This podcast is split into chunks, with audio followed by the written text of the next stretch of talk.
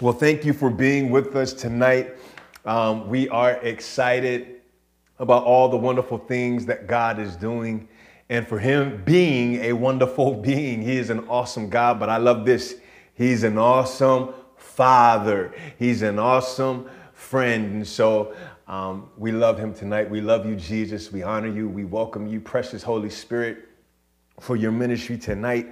I ask, Lord, that you're the teacher um, that you use these lips of clay, God, to um, speak life, Lord, to speak your word, Lord. And I say, let the words of my mouth and the meditation of my heart be acceptable uh, in your sight, Lord, my strength and my redeemer. And so, for those that are just open to say, I am open to receive of you tonight, Lord, I am open to drink of your wells tonight. I am open to eating of your bread tonight as we break bread tonight, as we break open his word. Amen. Well, glory to God. You know, we thank God for um, uh, just all that has been taking place. I pray that you've been um, having a chance to really meditate on the things that have been ministered over this past month as we've just been dealing with the soul and I've just been really dealing specifically with the soul. I know there were some moments where we dealt with, you know, the mind. It's all included, the mind, will, and emotions. Making sure that we are led forth in peace. Come on, that we are sober, that we are governing our mind and just all these different things that we're preparing for what's ahead and, and we're being sober minded and just so many other different aspects that our soul is being restored. So many other different things that are taking place in in our soul. If you are open so i encourage you uh, make yourself available to be with us to receive on sundays and wednesdays in particular if you are connected to this ministry if you are connected, somebody say connected. If you are connected to this house, then you want to receive what God has given us as a body. Amen. So tonight, you may have seen it um, in the title, uh, but we're going to be talking about operating in the laws of a disciplined soul. Operating in the laws of a disciplined soul. And so, I had this thought immediately after service on this past Sunday, and I just heard this phrase before I was even getting to the doors uh, of where we currently meet at to exit, uh, to just begin, you know, uh, loading up our, our, our, our, or helping to load up our equipment. I just heard the phrase disciplined soul. And so uh, it was something that just became a, a, point of just meditation and, and beginning to pray some things out and hear uh, what I believe to be God's heart on the matter. And so I began to understand more what the Lord was saying to me. And it's this it takes discipline to stay dialed in to the right frequency. Okay, so uh, if you heard the message from this past Sunday, uh, you know, there were some things that were discussed, and so it'll be a few parallels, but we're going to kind of springboard to a, a, different vein uh, with that word tonight. And so I want to desire, it's my desire to really just take my time and just, you know, teach slash train, because uh, when we're talking about operating in laws, uh, that it's something that you don't just fly by, but it's something that you know we want to make sure that you know that there's some um, impartation in this teaching as well. So let's go back from this past Sunday, just as a natural example. You know, I shared some insights about my experiences as an on-air personality uh, at a radio station. I had my own show on Sunday mornings, and you know, God bless, it was you know pretty. Uh, you know, successful for the time period while I was there doing it, uh, you know, on Sundays. But I definitely enjoyed that time. Uh, but for me, I was like, hey, you know what? I know this is like a level of ministry, but I can't keep working on Sundays because uh, my show was from like uh, 6 to 12. And so I was getting to church like late and I was like, ah, I can't keep I can't keep this commitment because Sundays were just so valuable to me uh, to be able to be there and be a part. And so, you know, eventually I kind of just had, not kind of, but I had to stop and just continue on in some other things. But it was a blessing and a great learning experience while I was there. But I had to be in the house. Amen. Somebody say, be in the house as much as you can. Be in the house. Okay. So I talked about that. So, naturally speaking, once you dial into a certain station, remember, and I, I want to use this from the perspective of driving in a car, because that's most often times when we listen to the radio now. Most people don't listen to it at home or in any other fashion. So most times if we do listen to the radio, it's in the car. So coming from that perspective.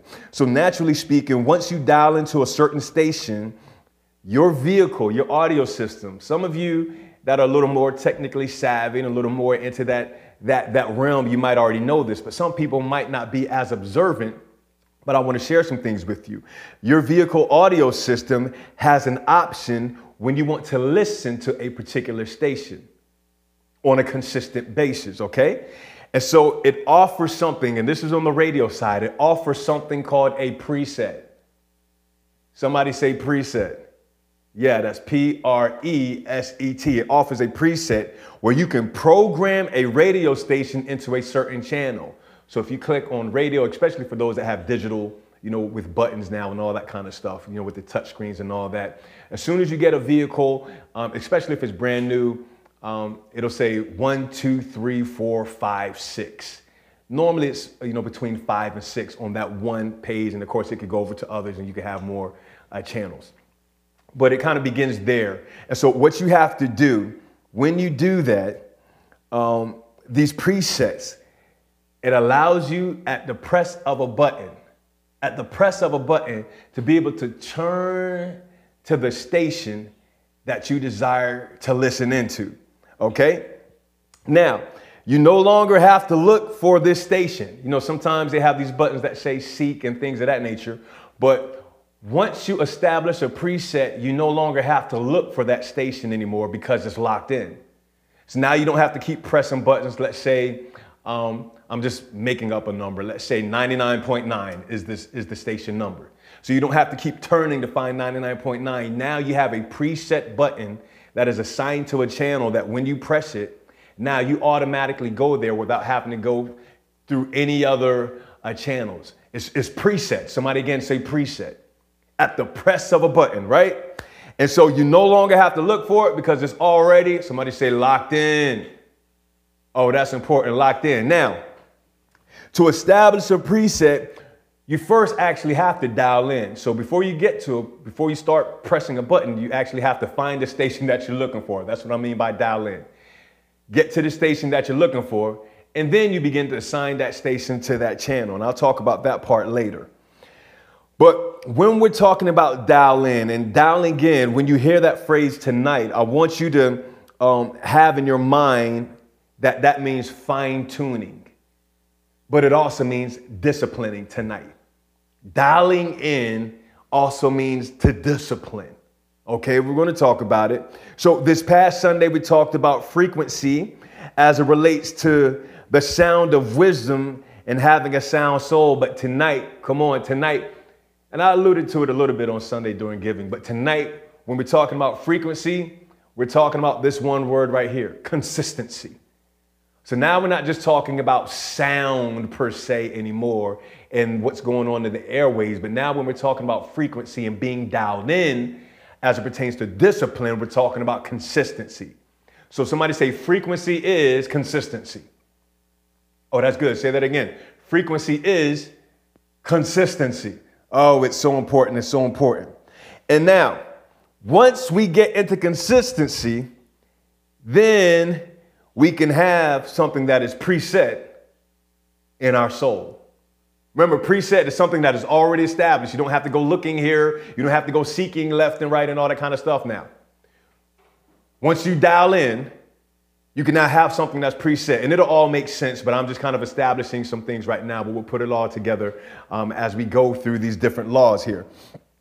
But this might help you. Have you used this expression before? Man, I had I know, especially if you're hungry. Maybe you, you've been real hungry for something that is real particular, and maybe um, you, you might say something like this. It's like, oh man, I had my mind set on some apple pie.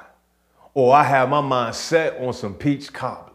Or I had my mind set on some lasagna. Anyone ever said that expression before? I had my mind set or some people might have said, I had my stomach set, whatever the case may be. But we're really talking about our thinking and how our thoughts are already established, already set on a certain desire. That's being dialed in. That's being locked into a certain a, a, a certain channel of thought, right?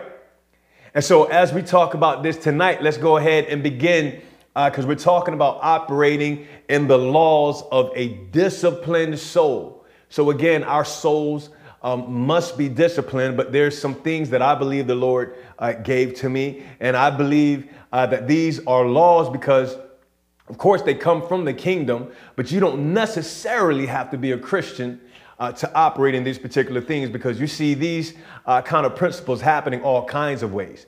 But now, for us as a believers, when we operate it, we actually have it with the Lord's blessing.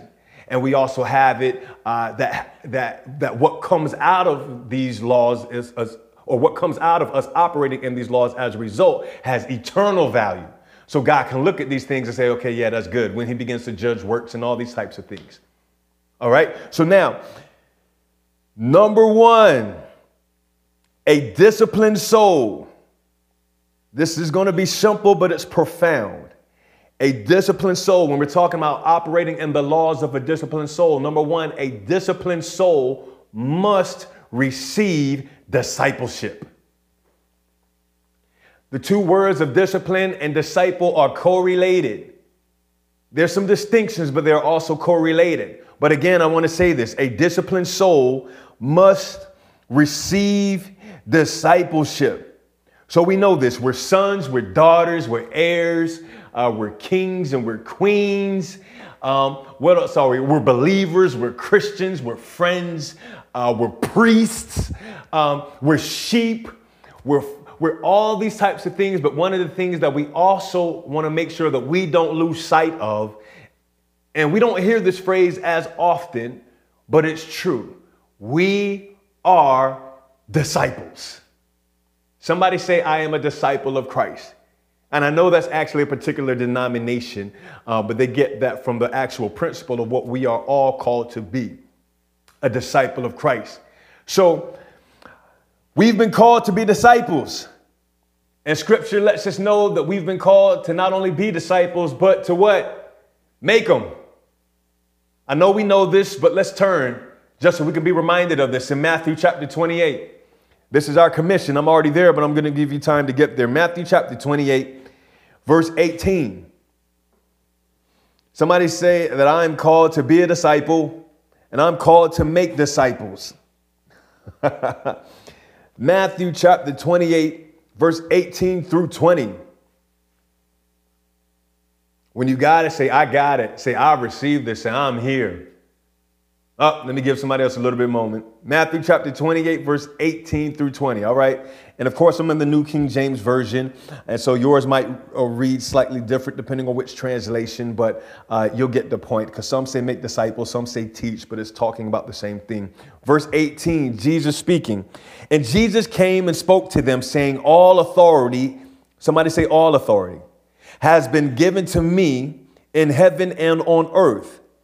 Go therefore, remember, this is the authority in which he's speaking from, and now he gives us this command Go therefore and make disciples of all nations, or somebody, or another translation, King James says teach, but of course we're making disciples. Go therefore and make disciples of all the nations, baptizing them in the name of the Father and of the Son and of the Holy Spirit. And then this is what we are to do teaching them to observe all things that I have commanded you. And lo, I am with you always, even to the end of the age. Okay, so we as disciples have been called and been commanded and been commissioned and have been authorized to preach the gospel with the goal of making disciples amongst other things but one of the priorities is for us is to make disciples. Amen? So now a disciple is we know this but for those that might not know a disciple is a pupil. It's a student. It's one who who learns of a certain teaching training or pattern of thought. Or shall i say this a set of disciplines That's what a disciple is. So, uh, you know, I began to think about some of the different arenas and some of the different realms. I know today we have a terminology that says more mentorship. But biblically speaking, that same practice, um, if, you, if you think about it, has a lot to do with discipleship. Those that are students, those that are following a certain teaching, those that are following certain behaviors and patterns and adopting certain things and assimilating them into their lives, right? So that way they can put them into practice and follow as well. So now, in sports, certain coaches, especially if they're a head coach, they have assistant coaches um, in, in sports, and so different sports. And so uh, for example, I'm thinking in the NBA, there's this one particular coach retired now, but Phil Jackson. He had a player that was on the championship teams with Michael Jordan. The player that he had was called Steve Kerr. Steve Kerr then retires from the NBA, but then becomes an assistant coach under the tutelage of another, who's still coaching today, of another NBA coach called Gregg Popovich. Now, Gregg Popovich has won championships. Steve Kerr won championships as a player, but not as a coach. So now he's been a winner as a player. Now he's an assistant coach under a head coach. And So he's winning championships now as an assistant coach. But now he's learning things not as a player, but now from a coaching perspective. How to manage, how to run plays, how to manage time, how to manage different personalities, all these types of things, you know, and, and some of the inner workings. So now uh, he has a stint doing that. Now, Steve Kerr, then, and of course, we know he becomes later a head coach himself of the Golden State Warriors. And then he goes on himself now from a player to assistant coach to now being a head coach. Guess what? Still winning championships. As a matter of fact, he won the most recent NBA championship this past summer with the Golden State Warriors. But I say all that to say this, you know, speaking of Gregg Popovich in particular, uh, who Steve Kerr learned from, as well as Phil Jackson. But Gregg, they have these things in, in sports called a coaching tree meaning that you have somebody that is a head coach that has different assistant coaches. And over a protracted period of time, these assistant coaches, uh, they get some recognition as a result, as a result of being connected to winning to now where other schools are saying, hey, I know you're an assistant coach, but hey, would you like to be a head coach of your own team? Because we see that you have been a student of somebody who is a great teacher they know what it takes to win, and we want that here at our program. So now we see you, we want to be, we know that we can't get the head coach, but maybe we can get you because you're a disciple of this person. You've learned, you've sat under their teaching. You've received their instruction. You've kind of understood not even what they taught, but you've gleaned from the culture of some of the things that weren't even spoken, and we want that here in our organization. And so now you have these head coaches that establish a coaching tree. They call it a tree because now you have these different branches that have come out from them. Of where you have different assistant coaches that were under them that have gone on now to become head coaches. But that's discipleship. That's a form of discipleship, of training. Here's another thing in arts, they have certain designers and certain uh, ways in which they design. I remember, uh, I believe it was in the springtime where we talked about uh, you know, bespoke and, and custom tailored suits and things of that nature. But many of these people learn from another designer. Before they went out and established their own company and their own business, they sat and learned. They were discipled. They became a pupil and student of somebody else. And so there's certain things after they've learned and gleaned and learned some aspects about business and how to tailor stuff, or it could be art, whatever the case may be, but they've learned from somebody else. In academia, you have certain institutions. This is good. You have certain institutions or, or certain particular schools. I'm thinking now in our region, uh, you have University of Pennsylvania that has a renowned school called the Wharton School of Business. And so you have from that philosophy, from that school of thought, you have different pupils, literally students that come out of that and establish businesses and, and, and do well on Wall Street or go on to uh, be well uh, accomplished as CPAs and, and CEOs and CFOs and all these other kind of uh, officers in corporations. But because they've learned business from a corporate perspective by being good students and, and making the right connections with people, they've gone on, many people have gone on to do uh, great and significant things in the business world. But then also in ministry, remember, a disciplined soul must receive discipleship, right? Nobody, I believe I heard Apostle sharing something like this, but of course I've heard it from other people as well. You can't know yourself by yourself. Nobody does anything great just on their own. Somebody has received from somebody at some point. So even as it pertains to ministry, even in ministry, this came to my thought. Certain denominations have a specific theological viewpoint or way in which they do things. Sometimes it can be good, sometimes it could actually turn out to be negative because they get caught in tradition without the Spirit of God uh, breathing on a certain viewpoint. But, anyways, uh, that's in a bad, in, in, a, in a not healthy sense, but in a, in a good, healthy sense, you can have ministry that'll go forth. And so these two people I thought of in particular was in uh, Dr. Kenneth Hagin Sr. and uh, Oral Roberts Sr. Now, what was interesting about these two people, very significant generals, giants in the kingdom of God and in the faith, uh, but they have actually, and of course, they're gone on to be with the Lord. But one of the things that they did do during their time of ministry on the earth, they actually established schools. And so these schools today, in some fashion, carry the marks of their teaching, carry the marks of their viewpoint, of their philosophies. So that way, in some, in some sense, in some sense, for those that actually go through these um, uh, campuses and these institutions and take something to heart, something has been imprinted upon them that has now caused them to become a disciple, a student of that school. So you, you might have many people know about Rhema. So Rhema, uh, so Rhema will have some little nuances that might be different from Liberty University or, or uh, Dallas Theological Seminary, uh, but you can kind of tell, um, you know, who's a disciple of who or who's a student of what based upon their viewpoint and upon their stance. But it's important for us to know that, hey, even as you're a parent, guess what you're doing with your children? Or what you should be doing with your children? Discipling them. You should be, we've all been given a command as parents to train up a child in the way that they should go so that way when they're old, they shall not what? Depart from that way. And so I even think about it my own self, of course, in my own natural upbringing with my parents, but even in my spiritual upbringing, there are certain things and certain mannerisms when I listen or even see and I look and I can identify uh, who that came from because of who I sat under under their tutelage and under their teaching or under their ministry. And so even my wife, she she pointed out some things even from this past Sunday. She was like, "Oh, you reminded me so much of this person." And then as soon as she said it, I was like, "Oh yeah, you know what? I can without me even even acknowledging it, I could just think back just in how I was moving. I was like, "Oh yeah, I kind of picked that up from." Uh, who I sat under for so many years. And guess what? It's okay.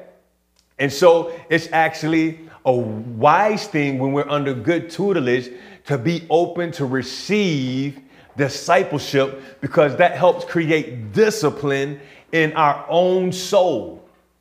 Woo! It helps us create. So I've heard it said this way. Well, before I get to that point, um, even for my own discipleship, one of the things I, I thought when I just began to reflect because I want to make sure that I say that I stay under tutelage, that I stay, that I maintain a teachable spirit.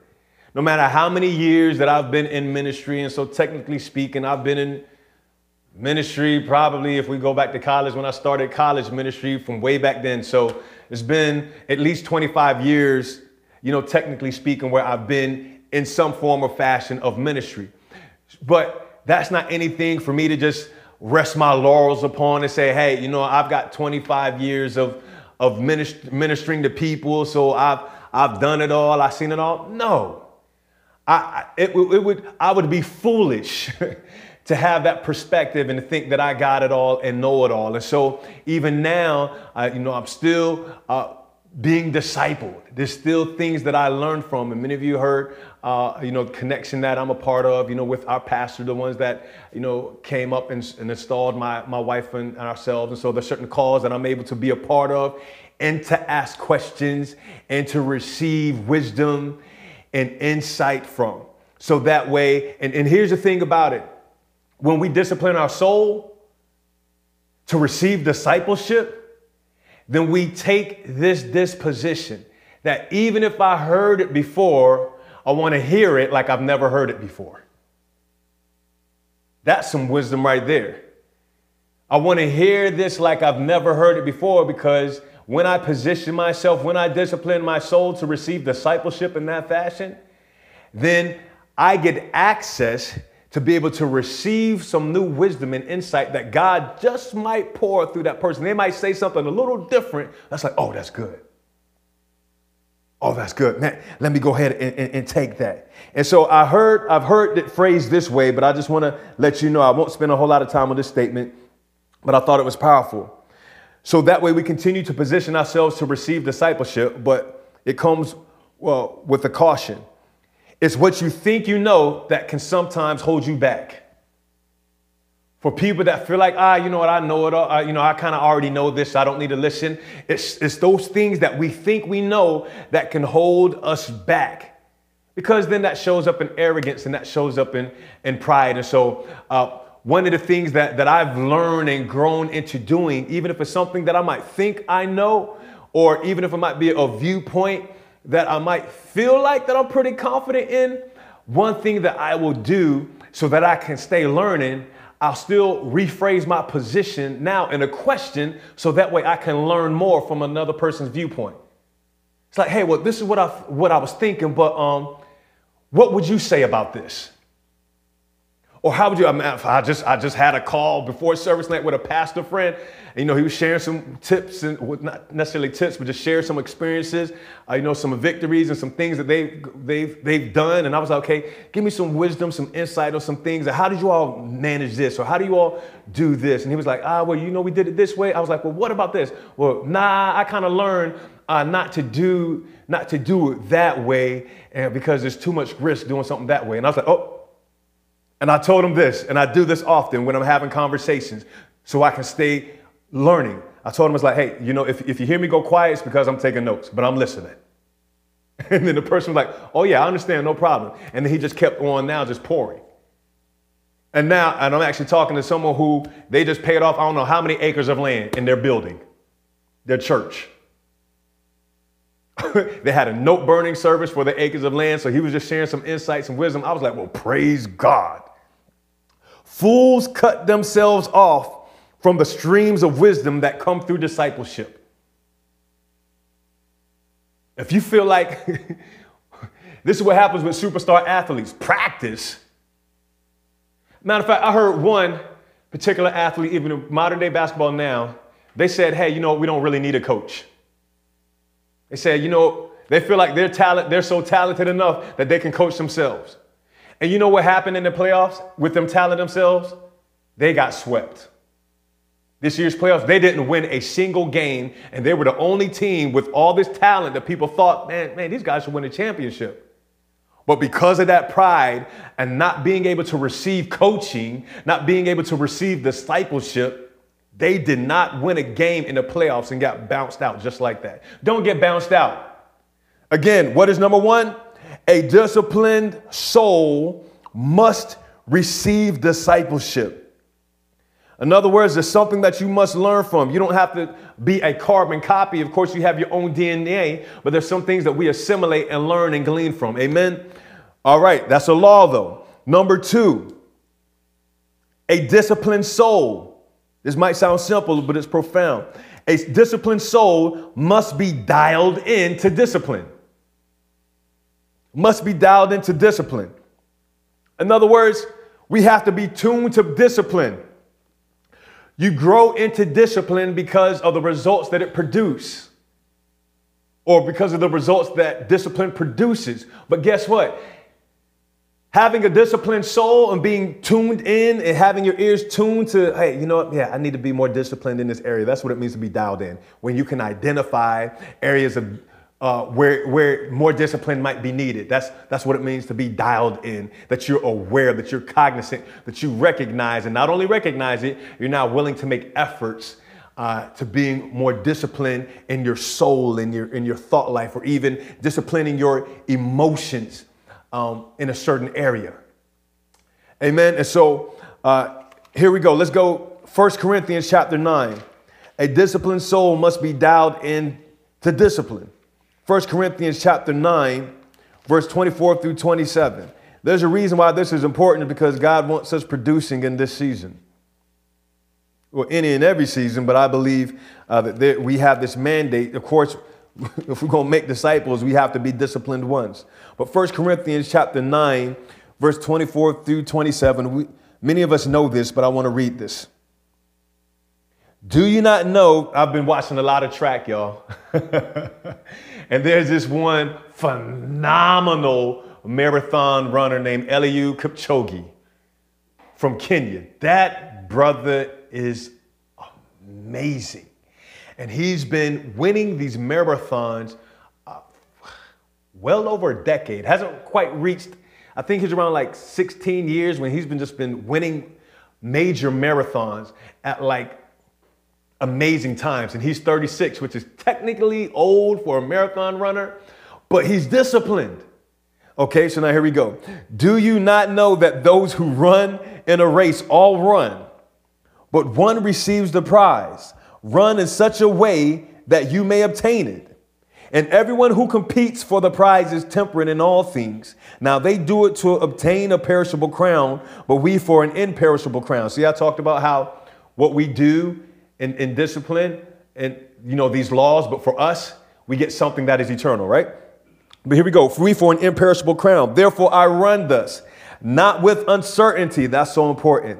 Thus I fight not as one who beats the air, but I, some translation says buffet, but, but I discipline. That's what it means. But I discipline my body and bring it into subjection, lest when I have preached to others, I myself should become disqualified. Lord, let it not be spoken of us that as we go make disciples and, and teach nations, that we ourselves don't stay as discipled ones and as disciplined ones, and we ourselves become disqualified. So remember, a disciplined soul must be dialed into discipline. And one of the things that helps us dial into discipline is to identify what is the prize that we're running after. Stay locked in on that which is eternal. you have to gaze into the eyes of forever.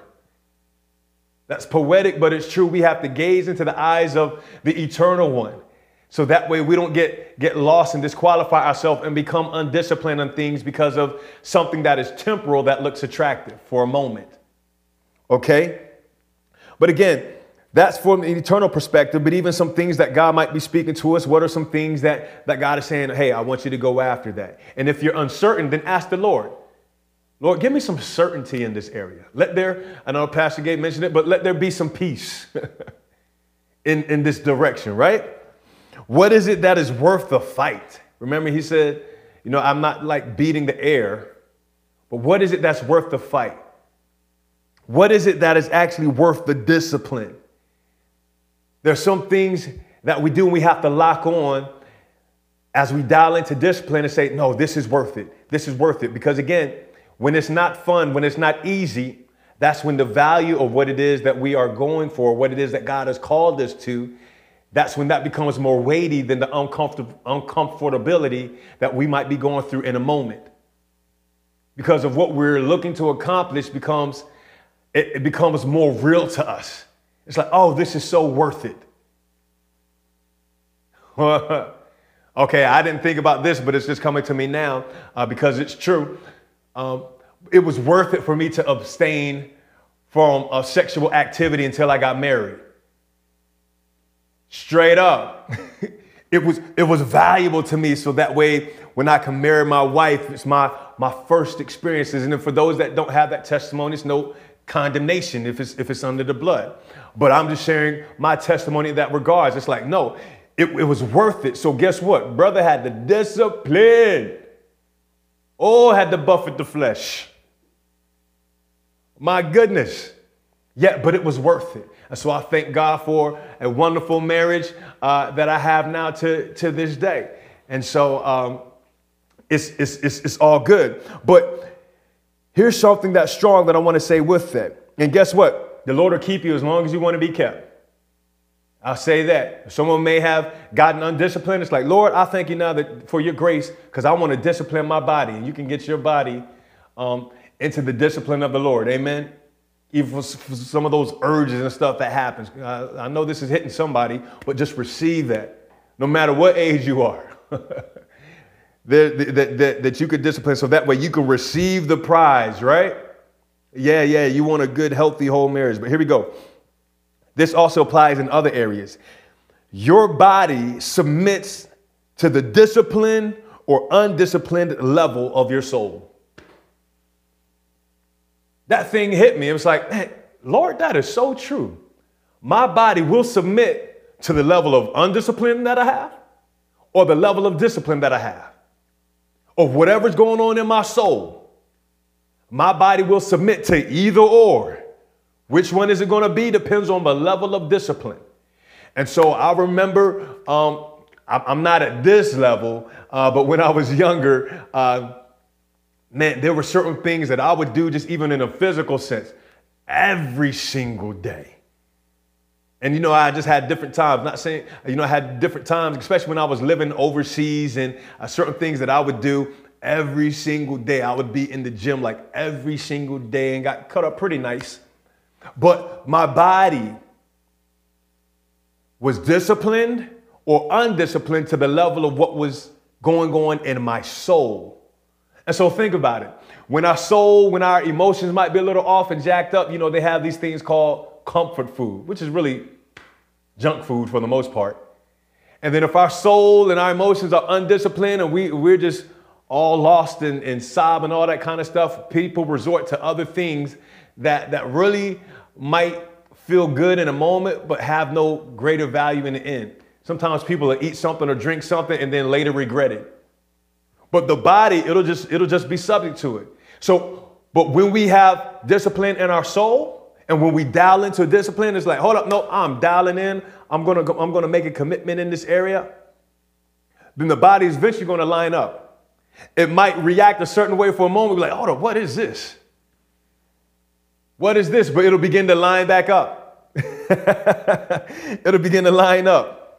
One of the most criticized things, again, there's another sports thought, but one of the most criticized things, but we'll understand it. One of the most criticized things in sports is for a professional athlete to come into training camp out of shape.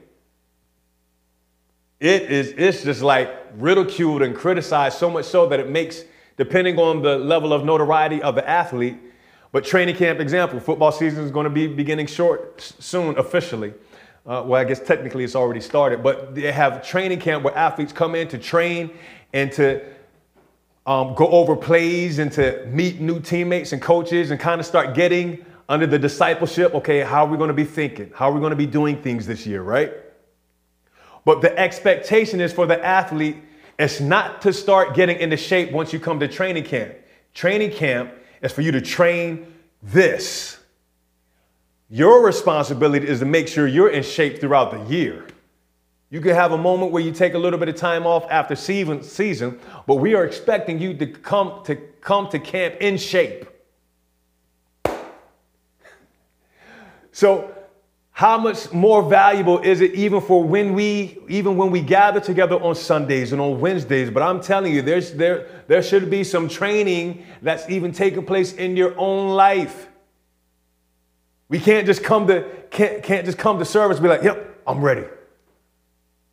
Let's get trained. Oh, Wednesday, let's get trained. No, no, that's additional training, but there should be some ongoing things where we're all in the presence of the Lord, receiving and and and and and, and, and as disciples, receiving of Him. So there's some common disciplines that we have as disciples. And of course, we know these there's prayer, there's worship. There's assembling together, there's giving, evangelizing, and reading and studying of the word. No matter where you are in the nation, no matter what stage you are in life, all of these are common disciplines for all of the disciples, right? That we all dial into. You're not going to say that I'm a disciple of the Lord and you don't pray.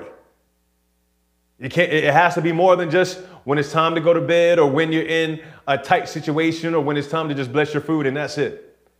No, this prayer is that constant communication. Worship. You, you should have a song in your heart more than just on Sunday. Evangelism. You shouldn't be like, oh man, I'm going to evangelize when I go overseas. Nah. Our whole society is a mission field. Giving.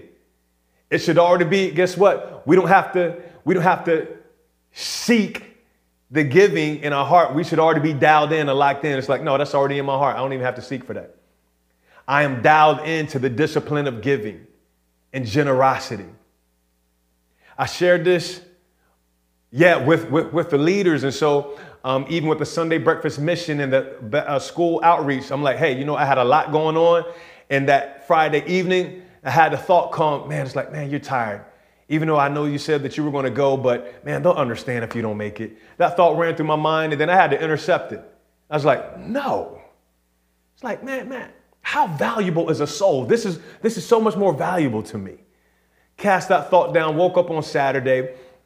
My family, my godson, we went out there and it was blessed. And I, and I knew it was going to happen as soon as I woke up, energized. I'm like, man, praise God. Let's share the love of Jesus. And had a chance to pray for our father and his sons, and you know, it was it was all good. But it was that discipline and so a thought would try to come to get you off that. But it's like, no, man, I was dialed in already. I dialed in because I made a commitment. And I wanted, it it was already in my heart. It was dialed in. It's like, nah, this is important to me. And it's important to God. But even besides events, you know, um, psh, how dialed in, won't go into the specifics of this, but even when we were on vacation, guess what? We are who we are wherever we are. People would ask me, Hey, what do you do? I'm a pastor. And it'd be funny, certain reactions like, oh. And then they would try to navigate the conversation from there. Not that I was any type of way about it. But then another person would be like, oh, that's cool. And then we wound up meeting this one couple from Colorado. And really, God gave us some words to be a blessing to the wife in particular. The husband was just so open. And who knows what God might have uh, for us to be able to pour into them. But uh, while we were on vacation in another country, Guess what? Because of the value, because we are discipled ones, because we must make disciples of all nations, even on vacation. Ah, I'm going to take a break for everything Jesus related. No, I'm still getting up, praying, reading, worshiping, and sharing the love of Jesus. But that's, you don't have to have a title to do that. You don't have to be an apostle, prophet, pastor, teacher, evangelist. You're a disciple. And so, what we do, this is what we do, okay? So, that's some of the common disciplines, but here's another thing. There are distinct disciplines of a destination. Depending on where God has you to go specifically, determines the disciplines you must have in your life. I'm to say that again. Depending on where God has you, this is still all under number two. Depending on where God has you to go specifically, that determines the specific disciplines you must have in your life. We know there's common ones that we all have as believers, but now there's some other certain things depending on where God has you to go as a destination. There's certain things that you must discipline yourself for. Now, I know, for example, certain people that have a call to minister to a certain group of people. One of the uh, things that will help you to identify is okay, or, or, one of the disciplines, hey, let me kind of study more about these people. Let me study about the culture. Let me study about the history of, of, of this area right here. We know this, again, I guess this kind of connects to sports, sports things. And so one of the things that Apostle does, we know about consulting for the next level and his work slash ministry, but it's a work uh, with young people that have been overlooked and helping them get a second look right? So one of the disciplines, he has to be aware of what, what's going on um, so that way he can help give information to families and students to how to position themselves for scholarship opportunities. So he has to discipline in a certain area. I have to discipline myself. One of the things that I have books on about um, racial dynamics and unification and all that kind of stuff. I have to discipline myself in certain in certain areas. One of my specific disciplines in college is commu- was communications. So it comes out in certain ways. Some of the media stuff that you see happen, uh, you know, I at this time am a part of it and looking forward to relinquishing some more of those duties as more people that have that discipline can be trained, right? So so we can disciple others to take that on. But in the meantime, that's one of my disciplines that I learned. So I understand certain aspects of communication, might not necessarily do everything that I was quote unquote taught, because a lot of it is formal education, but you understand. My wife is a teacher, she's a, an educator. And so she has certain disciplines and certain trainings that she must learn in education. So, again, the distinct disciplines, depending on where God has you to go specifically, determines the disciplines you must have.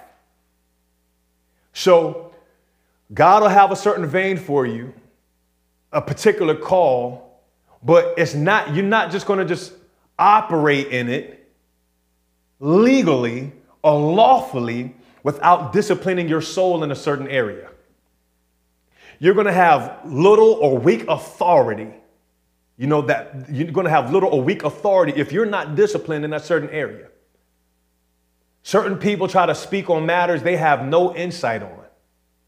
And that's that's a lack of discipline to even try to speak like you know something about it when you don't. So again, this is all part of being dialed into discipline. So as soon as you get an inkling and don't and don't lose certainty of that. Remember, we don't want to be as ones that are that, that have uncertainty, but it's like, nah, you know what? I'm certain of this. Oh, somebody say that right now. Say, I'm certain of this, Lord. You called me for, and go ahead and say it right now. Uh, I heard somebody pause and be like, hey, you know, I'm not sure. That's okay. Go back to some of the words that may have been spoken over your life. Some things might sound general, but as you continue to stay on it, as you continue to dial in, you'll start to see specifically where he wants you to go. And it'll be everybody has their lane. That's what we see in 1 Corinthians 9, right? So you don't have to be looking, ah, well, man, they're way more disciplined than me in this. Well, maybe, maybe they started sooner or they were more consistent, but it doesn't mean that you can't be. Uh, so let me share this right now. Third law, number three. A disciplined soul, this ties right in. A disciplined soul requires repetition. A disciplined soul requires repetition. Things must be repeated over. Things must be repeated in order for discipline to come. Oh, I heard it already. Good. Hear it again. Oh, I know that already. Good. Know it again. Remember, it's what you think you know that can hold you back. A disciplined soul requires repetition. Help me, Holy Ghost, because I have a difficult time sometimes with this as far as for teaching because I, I have I have a God-given creativity, and not that I even try not to repeat. It just comes out to where I can get something new just like on the spot. But there's some stuff that I have to discipline my even myself. So like, no, go back and repeat that. Go back and teach that again right? And I'm just saying that from a point of teaching because I, I can love. It's like, oh man, this is so good, man. Let's go ahead and teach that. No, no, no, no. Go back and teach something that you taught again. I'm my own self. I got to learn that. Okay. But a disciplined soul, there's certain things that I do in my life that I repeat. But as far as for me teaching, there's some stuff that I understand. It's like, no, you need to, you need to teach that again. You need to teach that again. Okay, but here we go. A disciplined soul, number three, a disciplined soul requires repetition. Here's a statement with that discipline begins with one day, but remains in the days that follow. How does discipline begin? It starts with day one. But you can't say day one and then stop day one and say, Yep, I'm disciplined.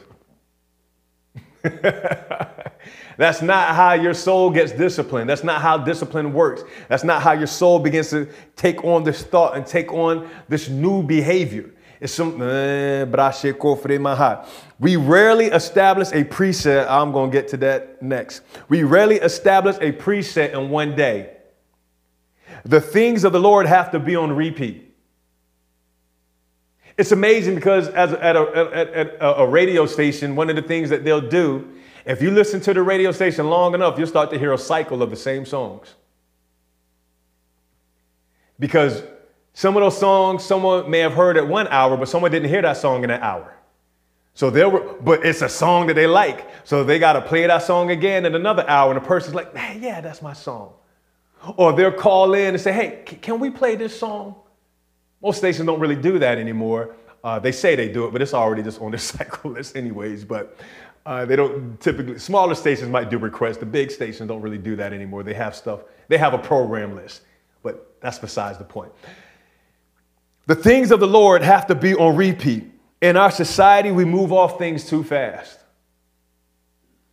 Mm, you have something that's real. T- they have something, even in social media, they have things now called shorts and reels, reels. So now you're getting bite-sized, uh, bite-sized pieces of motivation or something that's funny or something that's ignorant or something that's wise or something that could even be helpful. But all these things get cut down to just condensed, you know, short things.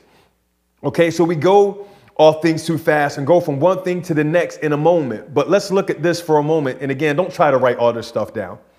Uh, I'm going to give some scriptures Listen to me now. Don't try to write all this stuff down because I'm, I'm going to go at a certain pace for this part. Uh, but you'll see some of the things where it talks about repetition and some things uh, that must be done on a daily basis. So, Jesus himself, he says, Take up your cross daily. And that's Luke 9 23. He says, Take up your cross daily and follow me. That's repetition. Lord, I took up my cross for you on Sunday. Man, that's great. Guess what? It's Monday. Eh, eh, eh, eh, eh. Monday, 5 o'clock, 6 o'clock, 7 o'clock in the morning. Whenever you hit that alarm, guess what you have to do again? Take up your cross. Lord, I took up my cross Sunday and Monday. Whew. I'm done. Hold up. No, you're not. Tuesday, guess what you have to do? Take up your cross daily. See? Repetition. A disciplined soul requires repetition. Guess what? He says this Give us this day our daily bread.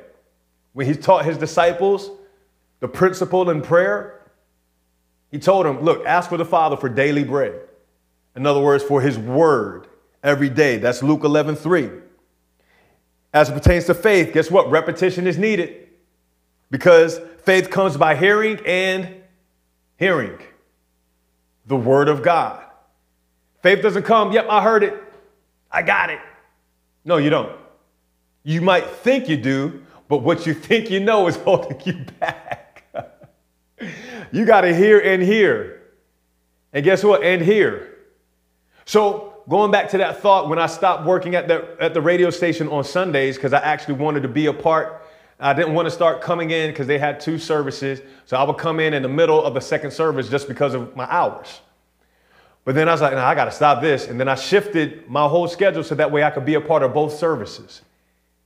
What? You would be a part of two services where the pastor would preach the same message? Yep, because it could be one message that he'd speak and one thing he'd say the first service and it'd be a slight little difference the second service. Well, that difference was enough to be like another aha moment. It's like, whoa. Even when you think you know where he's going, it's like, oh, I know where he's going because I already heard this message. Nope, you cannot have, disciplined ones don't have that position disposition. I already know this. I already know the punchline. I already know what he's about to say. I already, mm-mm. Man, there's this one brother, man, and he just blesses my soul to this day. I've known him for years now. And of course, uh, you know, we were part of one ministry together, and he's, he's well my senior, uh, but he's a part of another ministry that we were together. And of course, he's still at that uh, ministry. Uh, but when I can hear him when I go back and listen to the messages, I hear him first service, and the pastor will say something, he'll be like, wow, glory to God. Just as excited. And then the second service, he's in the second service. And the pastor say the very same thing. And the person, he's not being facetious with it. It's like it's hitting him again. He's like, wow, glory to God. And he's standing up and just receiving and pulling and encouraging. And, and it's not for show. He's getting something. Man, you can get something out of the same thing? Absolutely. Have any of you ever had a good meal before? And you said, let's repeat that? Let's run that back? When you had it the second time, did you get tired of it? Ooh, you ain't think about it like that, did you? Some of us go to specific restaurants to order the exact same thing, and then we get disappointed if it tastes different. Ah, so don't be like that in the spirit then. When something comes back with the same direction or same instruction or the same word, and then we be like, uh, no, you need to be like, mm, man, this is good. Glory to God. Woo, we still talking about the soul. Praise God. What else we got? There's no end to God. Man, let me say, uh, okay, Holy Ghost, help me to hold this thought to that next point. Okay, so repetition. Guess what? Repetition is needed even in staying away from sin. Remember, Paul said, Look, I die daily. Man, you got to die to your flesh. You got to die to yourself daily. That's 1 Corinthians 15, 31 through 34. Again, don't try to write all this down. You got to go back and listen to it. I'll tell you when to turn again. But also staying away from sin, the Bible tells us this is a heavy scripture, uh, which is worthy of its own message. But we exhort one another daily to avoid the deceitfulness of sin. That scripture is loaded. That's Hebrews 3 12 through 15. But we exhort one another, we encourage one another, help one another stay away from the deceit of sin. But we have to do it on a daily basis. We encourage one another on a daily basis, right? Guess what? We talked about it on Sunday, but wisdom, the voice of wisdom, remember, she said, I was daily his delight. Daily, as God was creating, right? As the master craftsman, she said, and I was beside him daily at his delight. That's Proverbs 8:30. And then wisdom goes on to say in that same chapter, Proverbs 8:34, blessed is the man who listens to me, watching daily at my gates. Blessed is the man who listens to wisdom, watching daily at my gates. So, in other words, we need to be dialed in and listening to wisdom repeatedly on a daily basis. We don't ever take a break from wisdom. We don't take a break from taking up our cross daily. We don't take a break from receiving the daily bread. Uh, we don't take a break from listening to things that help build faith because faith comes by hearing. We don't take a break from dying daily. That's a daily thing. Repetition, repetition. We exhorting one another and listening to wisdom on a daily basis. There's always got to be something that's feeding us. How often? Daily. And then I've this, this other thing that we see, this kind of kicked off this whole thing about the soul, but we meditate on the word. How often? Day and night. Day and night. So now there's a particular discipline, some things that I do. I'm not saying that you have to do this, but one of the things that I do, especially under instruction, so there's a grace for it, but I've been doing it for a while. Uh, you know, I'll read a proverb a day. I read a proverb a day, and then uh, for the past year or two, uh, most daily, you know, uh, you know, the Lord has me just praying John 17. That's the prayer that Jesus prayed. But that's specific for my discipline because some things that Jesus prayed, uh, I have to continue to pray it and meditate on it. But here's the here's the wonderful thing about it. As often as I pray John 17, I get stuck and it gets uh, stuck in a good sense. Like I'll read something and it hits me like I never saw it the day before. And I'm like, God, this is so good. I know I got to finish praying this, but then I just begin to just mm, savor, begin to savor a word. So that way it becomes repetition. Woo, and then it comes out. Because what you repeat as a discipline, it comes out of you. It shows up. Mm. And this brings to this fourth discipline. So, what's the first one? This fourth law. What's the first law? The first law is a disciplined soul must receive discipleship. Yeah, we're teaching tonight. I'm gonna try to pick up the pace. Number two, a disciplined soul must be dialed into discipline. Number three, a disciplined soul requires repetition. Number four, this is good. A disciplined soul must become a preset, going back to the radio analogy. And of course, I talked about praying John 17, but to establish a preset when we go back to a vehicle now. How you physically do this, how on when you go to your radio on a vehicle, how you establish a preset in a vehicle, it requires something called a longer press. Because you can press a button to get to that specific station. But in order to actually set that station to that channel, you have to do something called a long press. Now, that term, I thought, I'm like, man, that is so good. That is so good. Mmm. So, one, you dial into the station, you find the station that you're looking for. You see the channel that you want that station to be preset on. So that way, in the future, when you press it, it goes automatically there. You find the station you're looking for again, 99.9. I see this channel that I wanted to be on. I wanted to be on channel one. First thing on the list. So now I go to channel one and I hold it down until I hear dee or I hear beat. Or this is how you know, this is how you know that that channel has now become a preset. Because now that channel, instead of it saying one, it'll now become 99.9. So now that station, that channel in the car is preset to this station. Now, I know that sounds technical, but let me give you the simple revelation behind it. You press on to something. This is how something becomes preset in your soul. You press on to something until you become what you've been holding on to. That's it. Until there's a transformation. That's how I know. I know something is preset because I'm like, oh, now I can see 99.9. So this is what I want to go to. This is what I want to listen to. So now, when you discipline your soul, it's like, no, I'm going to stay disciplined on this until I become what it is that I'm pressing into. when we press into something with certainty, we press into it until we become it.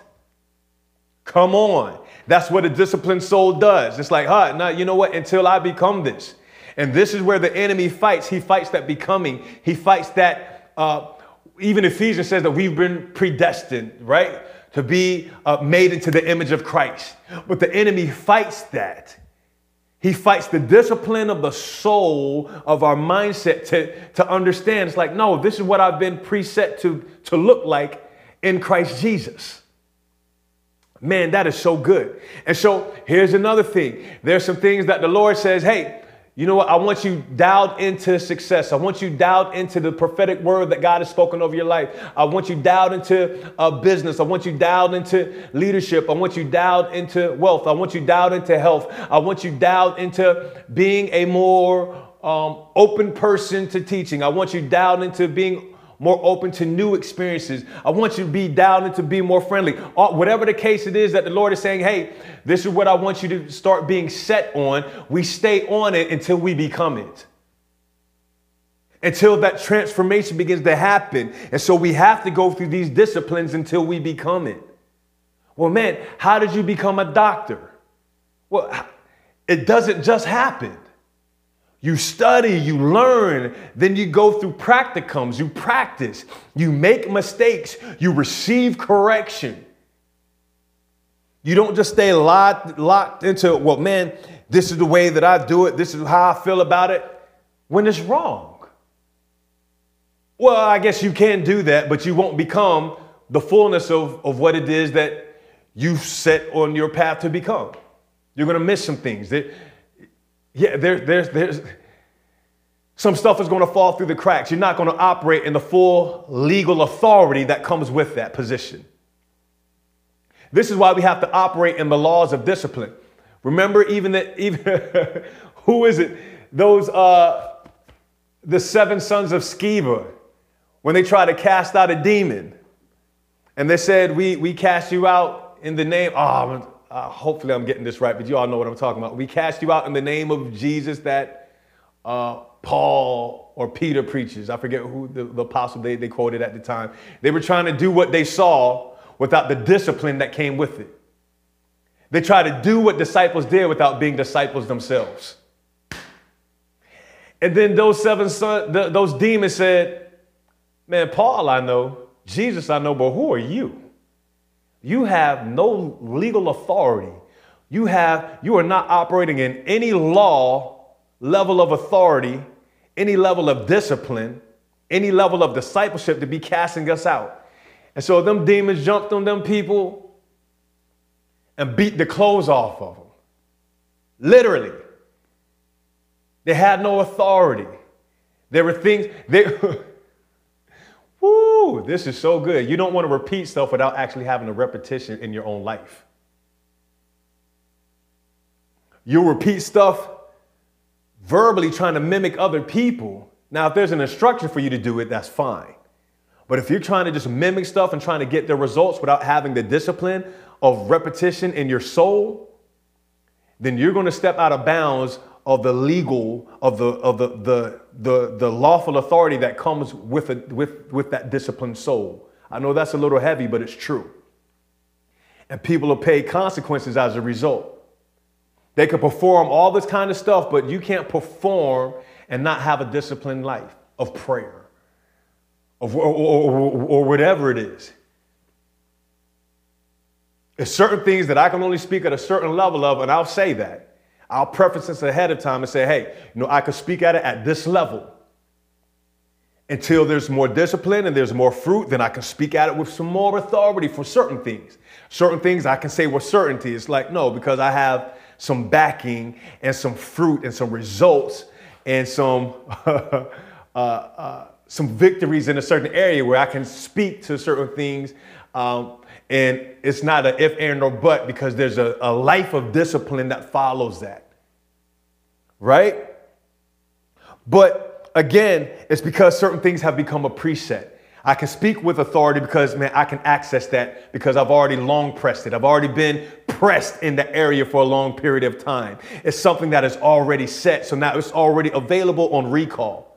Certain things happen. One of the things that's already preset in my own life, man, is prayer. Why? Because I've built the discipline for it. But it's one of the things now that I teach my children. It's like, hey, you know what? Because we've built the discipline on it, my wife and I, and they've seen it. Our children have seen it, they've witnessed it. Uh, because we've built the discipline, um, we're able to train them in some things. So now when they come to us saying, it's like, oh man, I'm not feeling good, or this isn't, this isn't right.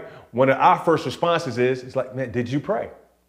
So that way we can start building that discipline. So that way it now becomes something they start tuning into. Well, man, hey, let me pray and then let me go to dad or mom. I can still do both, but let me pray first so that I can start building that discipline myself. So now that way that becomes a response, a built in preset response. Oh, yeah, yeah, yeah. I know we've used this expression before have an enemy will press buttons, right? Yeah, he, yeah, because he will press buttons to see what station is what. I'm gonna press buttons to see what comes out. Go press buttons, all this kind of noise or or beep expletives. If you've been in Christ for all these years and you still cussing, then man, you gotta discipline your soul. Seriously, if the enemy can press a button you just snap and go off, then you you got to discipline your soul. Get mature in some things. Come on, right? In other words, there has to be another precept that comes out. There has to be another something else that comes out of your soul now. It's like, bless the Lord, oh my soul, bless the Lord, oh my soul.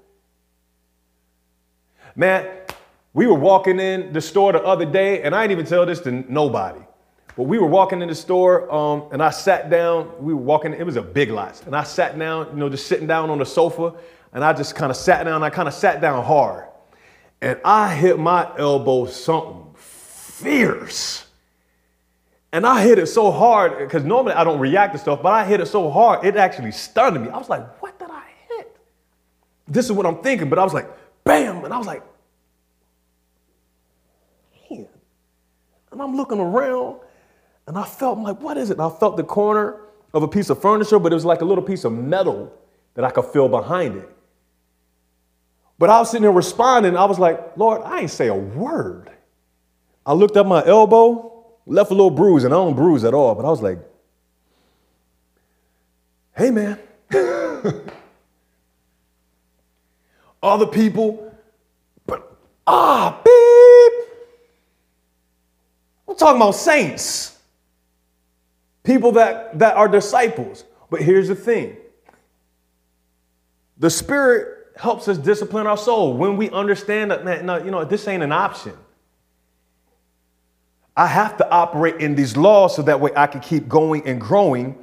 Then your preset is different. Your preset is like, man, people, I remember going through, uh, I, I, slid on some black ice.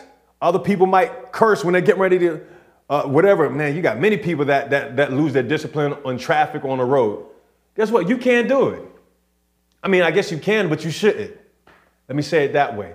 When we discipline our souls, so this is so that way we can operate in the laws of a disciplined soul, and that causes our authority in the realms of the spirit to level up. We have more legal access and authority when we have a, a disciplined soul. We can't just be easily swayed. And we need a disciplined soul, especially in, in times like this when people are going to, all these false teaching and false Christ coming up. Many people are going to be say, yeah, that's God, that's God. Man, that's, that looks like Jesus. No, man, you better discipline. better stay on this word and this daily stuff, then you'll know. And then, uh, fifth thing, I'm not going to spend a bunch of time on this. I'm just going to say it. Uh,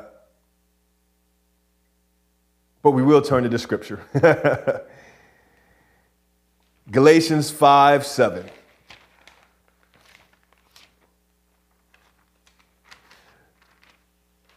A disciplined soul, remember, number four is must become a preset.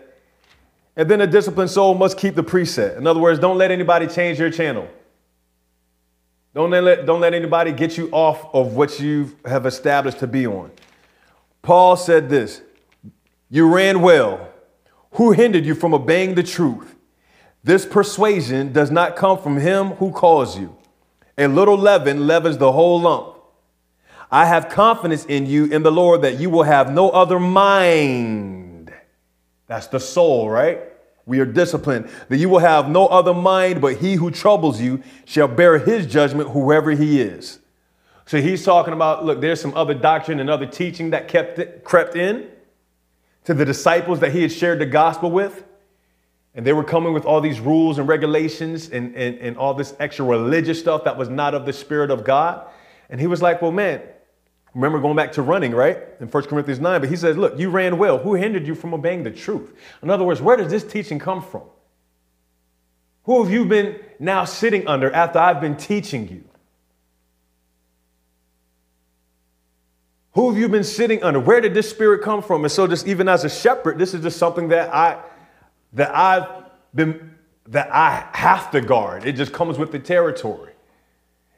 And even as an overseer, they certain things that they just kind of see them prophetically and in, with insight. And so some of the things I glean from them as well, so that way they can help uh, give me wisdom as I shepherd and guard. That's, that's how it functions. There's things that they've experienced and they can share with me, so that way I can guard the flock and, uh, accordingly to make sure that there's not some other kind of stuff coming in um, from other people that say Jesus, but there's there's, there's some discipline that's missing. There's a lot of compromising. There's, there's half truths of truth that is missing. And so don't let anyone get you off of the precepts. Don't let anyone get you off of the channel. So let's go over these five laws again. Because the Lord told me at first I was thought of something else, but earlier today he was like, no, son, these are actually laws. And so teach it as such because this is how we need to operate. Because this is where authority comes from, right? With law. So, number one, again, a disciplined soul must receive discipleship. I'm looking forward to my call that I'm a part of, of being discipled uh, next week. Number two, a disciplined soul must be dialed into discipline. So, certain things, even in the midst of me moving and all that, I'm now starting to get settled on some stuff uh, at certain spots where I would go and have meditation time and drive to and kind of. So now I'm just kind of driving around. I'm like, okay, I got to find some new spots here. Okay, okay, let me see where some of the new stuff at so I can reestablish uh, certain disciplines where I would go out. Um, it's a new track that I found to be able to run on. It's a little different, uh, but I'll make my adjustments. It's nice. It's just a little. The other one I had was a little bouncier. This one I'm like, okay, I need to uh, make sure that I run real properly, have good form running on this one, but it's, it's great, great facility. But again, a disciplined soul must be dialed into discipline. Number three, a disciplined soul requires repetition. Man, I know it might seem tedious, but stuff that you do on a daily basis, it leads somewhere. It does. Number four, a disciplined soul must become a preset. There's certain things that, as a result of our discipline, we respond accordingly. People that are professionals in certain certain areas, man, they know exactly what to do because they've been disciplined in it. But it's been preset now in them. It's been established because they've been long pressed in it. It's been pressed into them for a long period of time. And number five, once it becomes a preset, keep it. Don't let someone get you off of that preset. Amen.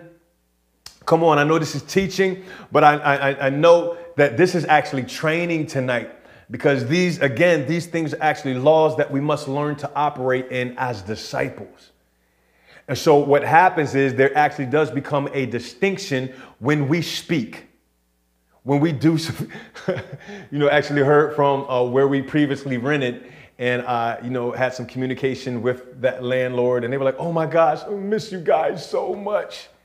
And even the neighbor uh, who, who had just moved into the neighborhood, but in a short little bit of conversation, man, they felt the impact. But I'm like, Lord, that's because um, they, were, they, they, they, responded to that person. It was like, man, Walter was such a nice, such a nice guy. I, I wish I had a chance to even get to know him more. And I'm like, man, he only moved in for like a month.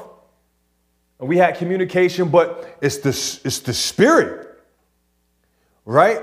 And so even with my wife and I, we were on vacation, uh, the wife who we had a chance to minister to. Now, vacation, we, we talked to them for like a day. And then certain things that the Lord impressed upon my heart to pray. And then I shared with her some of the things that God told me when I was praying for her. And she was like, Really? And she just be kind of kind of well up because it, it was confirmation to some things that were in her heart. And again, brief moments, but deep impact. But deep impact can happen in a brief moment because of a disciplined soul. I'm going to say that again. That is so good. A deep impact can happen in a brief moment because of a disciplined soul. Motivational speakers, they can speak for like 30 minutes, get paid thousands, tens of thousands, some even hundreds of thousands of dollars because of their discipline. It's like, man, they made all that much money in 30 minutes? Yeah, because of their discipline. Certain speakers or singers, entertainers, it's like, man, they get paid all this kind of money. Yeah, because of their discipline. That people pay for the disciplined soul. They invest in it because of what they gain as a result. And that was good. Yeah. but the things that we do on repetition, amen. Hallelujah. But yeah, we're training. We're training as ambassadors. As ambassadors, we, are training to represent. And as we that's the point I was getting back to. It's that distinction, it's that weight that we carry because of the discipline. So even if we're doing something for a brief moment, it has an impact. It has a lasting impact.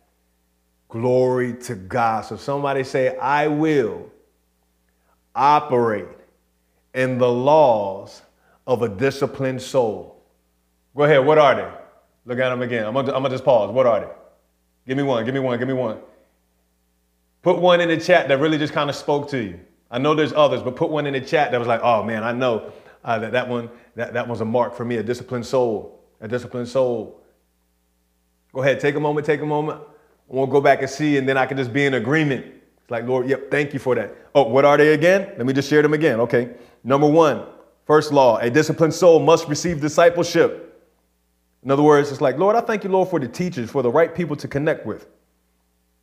I know you have me as your pastor, but there could be other areas as well. Certain people can have, you know, teachers for business specifically or for uh, uh, a certain career path or whatever the case may be. Yeah, these are people that you can be quote unquote discipled from too. So uh, that's fine in those other areas as well, right? So we got we got to have that. A discipled soul, a disciplined soul must receive discipleship. That's one. Number two, a disciplined soul must be dialed into discipline, meaning that we stay on it we grow into it.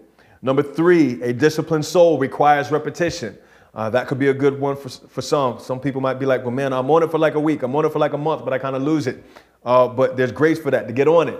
Amen. Number four, a disciplined soul must become a preset, meaning something has to be pressed long into you. And that's kind of connected, not kind of, but it is connected to number three, what you do daily. Number five, a disciplined soul must keep the preset.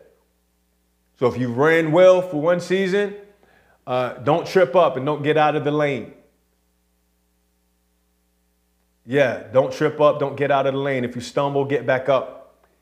Get back on it. Get back in his presence. Get back on the daily thing. Remember, discipline begins on day one. Get back on it again. Glory to God. So, Father, we bless you. We thank you uh, for your presence tonight. And Holy Spirit, I thank you for uh, that which is already on the inside of them, uh, that your voice will begin to minister and just begin to say, hey, remember, discipline your soul. Holy Spirit, that you'll just begin to show and highlight, hey, discipline your soul. I'm gonna, I'm, I'm, I'm, I, want, I'm, I want you more disciplined in this area, or I'm gonna guide you in the discipline of this area, or I'm gonna provide for you so that way you can actually receive and learn of the disciplines in this area. Some requires education or learning or classes or courses. Guess what? The Lord will provide. When you dial in and when you listen to faith, it's like, Lord, I, it's like I have a certainty about this. I have a peace about this. And God will begin to line things up according to that because it's actually already preset in his purpose. So what he's preset in his purpose, that's what we want to become a preset in our own lives.